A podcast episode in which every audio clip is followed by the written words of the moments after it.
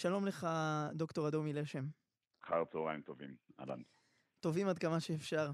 טובים עד כמה שאפשר, כן, נכון. אני, אני כל הזמן אומר לעצמי, שבכל פעם שאני אומר מילה כזאת מיד, אבל אולי, אולי, אולי, אולי צריך לומר אחר הצהריים טובים ו, ולהיאחז בזה, בתקווה של האיחול הזה, אפרופו שיחתנו.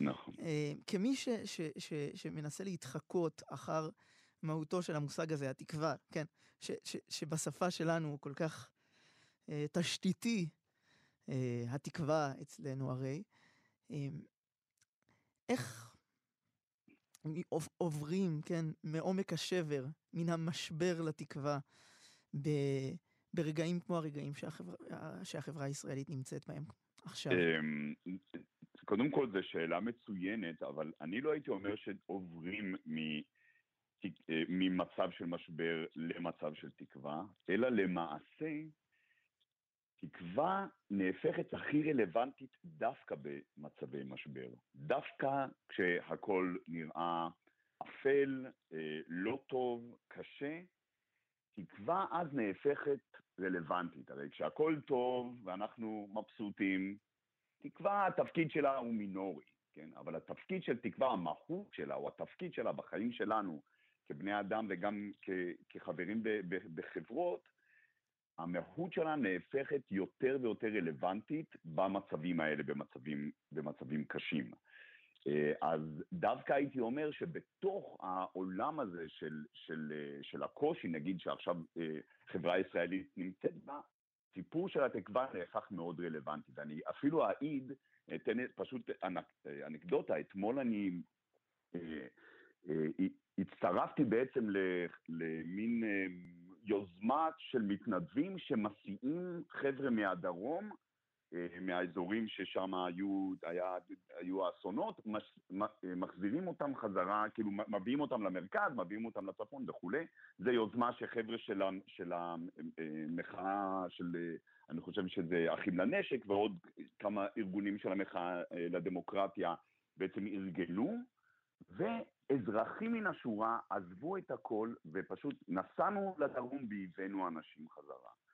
ופה זה מראה איך הרעיון הזה של תקווה נהפך נורא רלוונטי ועוצמתי ברגעים האלה, ובהחלט מרגישים את התקווה, את הנר הקטן הזה שדולק באפלה ביוזמות כאלה הומניטריות, מרגישים שוב את הסולידריות החברתית, זאת אומרת, דווקא במקומות האלה התקווה מתחילה ככה להפציע, בוא נגיד. אתה, אתה יודע, אני תמיד חושב, הרי זה לכאורה, כן, התקווה היא דבר טבעי, ואפשר אפילו בהיסטוריה, אפילו בהיסטוריה היהודית, לראות איך אה, מתוך כל משבר היסטורי עמוק, אה, קמו תנועות שעיקרן היה איזושהי תקווה, לפעמים גם תקווה משיחית, כן, אה, אחר אה, גירוש ספרד ו- ואחר אה, אה, פרעות תח ותת וכולי.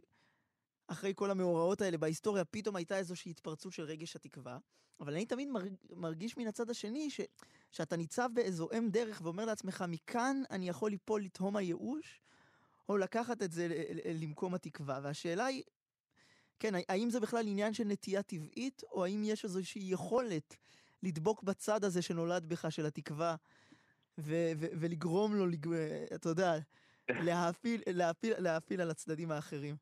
אז אה, יש, יש נגיד חוקרים שמסתכלים על תקווה כתכונה שמשתנה מאדם לאדם, כן, אנשים יותר אופטימיים, פחות אופטימיים וכולי, שזה כמובן נכון. אמ, אבל אני חושב שזה יותר מעניין קצת אמ, להבין איך אנחנו יכולים לאמץ תקווה, אבל תקווה שאני אה, אני קורא לה תקווה אופטימלית. תקווה אופטימלית.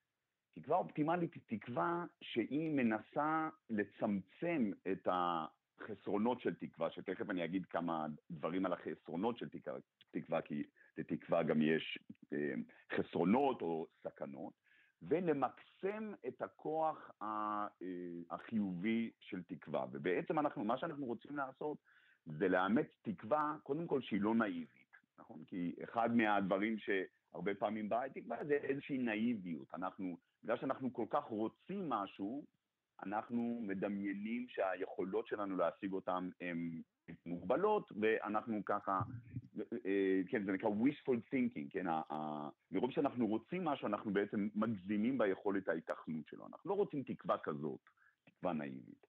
אנחנו לא, גם לא רוצים תקווה פסיבית, כזאת שהיא רק, אה, יהיה בסדר, בוא נקווה שיהיה קצת יותר טוב, נכון? משהו שבעצם שם אותנו בעמדה פסיבית ומצפה שהמציאות תתגלגל למקום שאנחנו רוצים. אנחנו רוצים תקווה שהיא אקטיבית, שהיא תמיד באה עם איזשהו מעשה, אפרופו הרשת ההתנדבויות שאתמול השתתפתי בה, או היוזמות עכשיו שאנחנו רואים בעצם שצצות. אנחנו רוצים שהתקווה הזאת תהיה אה, אקטיבית, והיא כזאת שהיא לא תהיה נאיבית. אז זה לא פשוט לעשות את הדבר, אבל זה נגיד אחד, אחד הכיוונים שצריכים לחשוב עליהם כשאנחנו חושבים על תקווה אופטימלית. בהקשר למה שאמרת, באמת, אה, אני מכיר הרבה אנשים שה, שהפסימיות היא סימנם, והם אומרים, אתם אומרים שאני רואה שחורות, אני לא שחורות, אני רציונליסט, כן?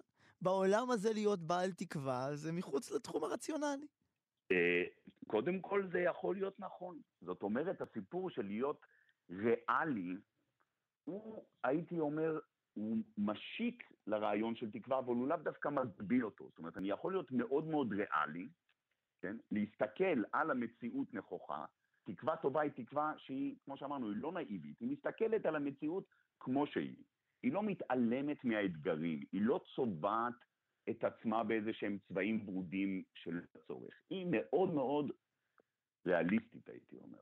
אבל היא מונעת כן, מונעת מעוד מימד שלי חשוב של תקווה, שהיא הכמיהה, הייחול, הרצון שלנו, התשוקה שלנו, לדוגמה, לשינוי. אם אנחנו מסתכלים עכשיו על החברה בישראל, התשוק, מה שמניע עכשיו את כל הפעולות האלה זה התשוקה והייחול למצב אחר, לאו דווקא האמונה שאנחנו באמת יכולים להגיע לנקודה הזאת. זאת אומרת, הסיפור של להיות ריאליסטי לא סותר את הסיפור, את היכולת שלנו להיות עם תקווה אפילו חזקה מאוד, ואני אפילו אגיד יותר מזה, אה, כן, ויקטור פרנקל, ניצול השואה, כתב הרבה על משמעות וגם על תקווה.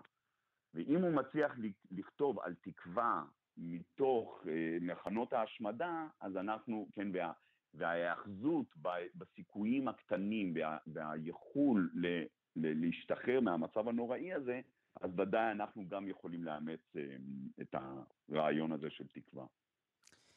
ואתה כמדומני, אה, במחקריך על תקווה, אתה מראה שיש הבדלים תרבותיים. זאת אומרת, אנחנו תרבות. אני גם הזכרתי את ההמנון, אבל גם בכלל אפשר למצוא ביטויים מקראיים לכך שרעיון התקווה, התקווה לאיזושהי גאולה עתידית, לאיזשהו תיקון עולם עתידי, היא מאוד בולטת אצלנו. אבל לא בכל התרבויות אה, לקוות זה, זה, זה דבר שנחשב ל... בהכרח לסימן שיש ראוי וטוב.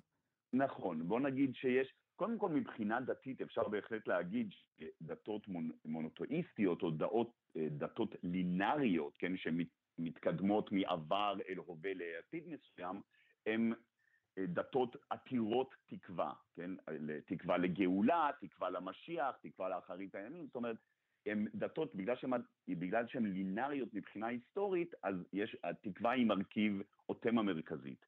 יש דתות שהן הולכות במעגלים, ששם ההסתכלות היא לא, על ההיסטוריה היא לא לינארית, אלא של מחזורים. אז באמת אנחנו רואים בדתות כאלה, אנחנו רואים שהרעיון התקווה, או התמה של תקווה, הוא פחות ניכר. עכשיו, עוד דבר מאוד מעניין, שבאמת אפילו אם אנחנו נסתכל על התרבות המערבית, בטח התרבות המערבית אה, החל מהעידן המודרני, היא מאוד מאוד, היא שמה את התקווה ממש במרכז. אנחנו, כאילו התרבות מעודדת אותנו לרצות את הבלתי אפשרי ולהאמין שאנחנו יכולים להשיג אותו, נכון? המון ממוצרי התרבות שאנחנו צורכים, קולנוע וטלוויזיה וכולי, הרבה יש את התמה הזאת של לשאוף למקסימום, לשאוף לבלתי אפשרי ולהאמין שאתה יכול באמת להגיע לשם. אבל יש תרבויות שמסתכלות על הדבר הזה באופן יותר צנוע. זאת אומרת, אנחנו צריכים להיות טיפונת יותר צנועים בשאיפות שלנו, ויותר צנועים באמונה שלנו שאנחנו יכולים להגשים אותם. זאת אומרת, התרבויות האלה, שהן תרבויות לא מערביות, מדגישות קצת את הפן של הצניעות, ואני חושב שגם חשוב להסתכל על הדבר הזה. זאת אומרת, כשאנחנו מסתכלים על תקווה, אחת הסכנות שאנחנו עושים לה איזה רומנטיזציה. כן, וואו, תקווה, כן, זה הדבר הכי חשוב וכולי. זה דבר חשוב מאוד, אבל אנחנו גם צריכים לזכור להיות גם טיפונת צנועים גם ב, ב, ב, באמונות שלנו שאנחנו יכולים להשיג את הבלתי אפשרי. לסיום השיחה הזאת, אני רוצה לשאול אותך, דוקטור לשם, דוקטור אדומי לשם, אמ, אתה עכשיו, בנקודה הזאת, אמ, כישראלי, מול מה שקרה לנו, אתה מרגיש שתקווה מפעמת בך? וואו, תראה, זו שאלה מעולה, כי היא בהחלט מהולה בעצב ודאגה מאוד מאוד עמוקים. אמ, אבל אני חושב שהסיפור הזה של תקווה, כן, התקווה לתיקון, שאולי מתוך אסון או מתוך קטסטרופה החברה הישראלית תתקן את עצמה, זה אולי אחד הדברים ש, שאני מרגיש. אני גם אגיד שמי שהיה, אני קצת הולך אחורנית, אה, כן, לפני שבוע לא ידענו שהאסון הזה יקרה, ו, ו, אבל גם עדיין החברה הישראלית הייתה שסועה ונמצאת באיזשהו משבר. אבל בהחלט, לדוגמה, אה, התחושה ש... של ה... נגיד, אנשים שמשתתפים במחאות והולכים, יש תחושה מאוד מאוד רצינית של תקווה, כן? אף אחד לא נאיבי, מבינים שה... שהאתגרים הם קשים, אבל כשמסתכלים בעצם סביב, התקווה מתחילה לפעם שוב. אז אני ככה מקווה, אתה יודע, להשתמש שוב במילה הזאת תקווה, אני מקווה, לא בטוח כמובן, אבל שמתוך האסון או הטרגדיה הזאת, בעצם תצמח חברה מתוקנת יותר, אה, סולידרית יותר וכולי, כל הדברים האלה שאנחנו מאחלים. ואתה גם בעצם אה, אומר פה ש, שתקווה היא עניין גם חברתי, זאת אומרת, היא דינמיקה קבוצתית כזאת, זה מזכיר לי, אה, אני והקונוטציות שנמצאות אצלי, את, יש פסוק מפורסם בס, בספר ישעיהו, איש את רעהו יעזורו ולאחיו יאמר חזק. כלומר, כך, ככה יוצרים כן תקווה בחברה, איזושה, איזושהי אחווה ש, שבה, שבה האחד שם יד על כתפו של האחר, ו, וגם מטופח לו על השכם. זה ציטוט נפלא, וואו. ממש חזק, ממש ממש חזק. אז אני מאוד מאוד מסכים. הסולידריות החברתית והדאגה הזאת אחד לשני, אחת לשנייה, היא ממש מנוע של תקווה, מרגישים את זה, כאילו, מרגיש, חווים את זה, כן? תקווה היא חוויה, וממש חווים את הדבר הזה. אז, אז אולי מתוך, כן, מתוך, ה, מתוך ההריסות, כן, מתוך, ה, מתוך הטרגדיה, יקום משהו כזה לפי הפסוק הזה שאתה, המקסים שציטטת. דוקטור עודד אדומי לשם, בכיר, חוקר בכיר במעבדה לפסיכולוגיה של סכסוכים ופיוס באוניברסיטה העברית. אה, איש ש, שנושא את, את, את, את התקווה על גבו עכשיו. אני מקווה שלא רק על כתפיי. לא, אה, אין, אין לנו מנוס מלנסות לעשות אותה על, על, על הכתף הקולקטיבית שלו, נכון, שלנו, אני חושב עכשיו. נכון מאוד. תודה לך על השיחה הזאת. תודה רבה. תודה. ביי ביי.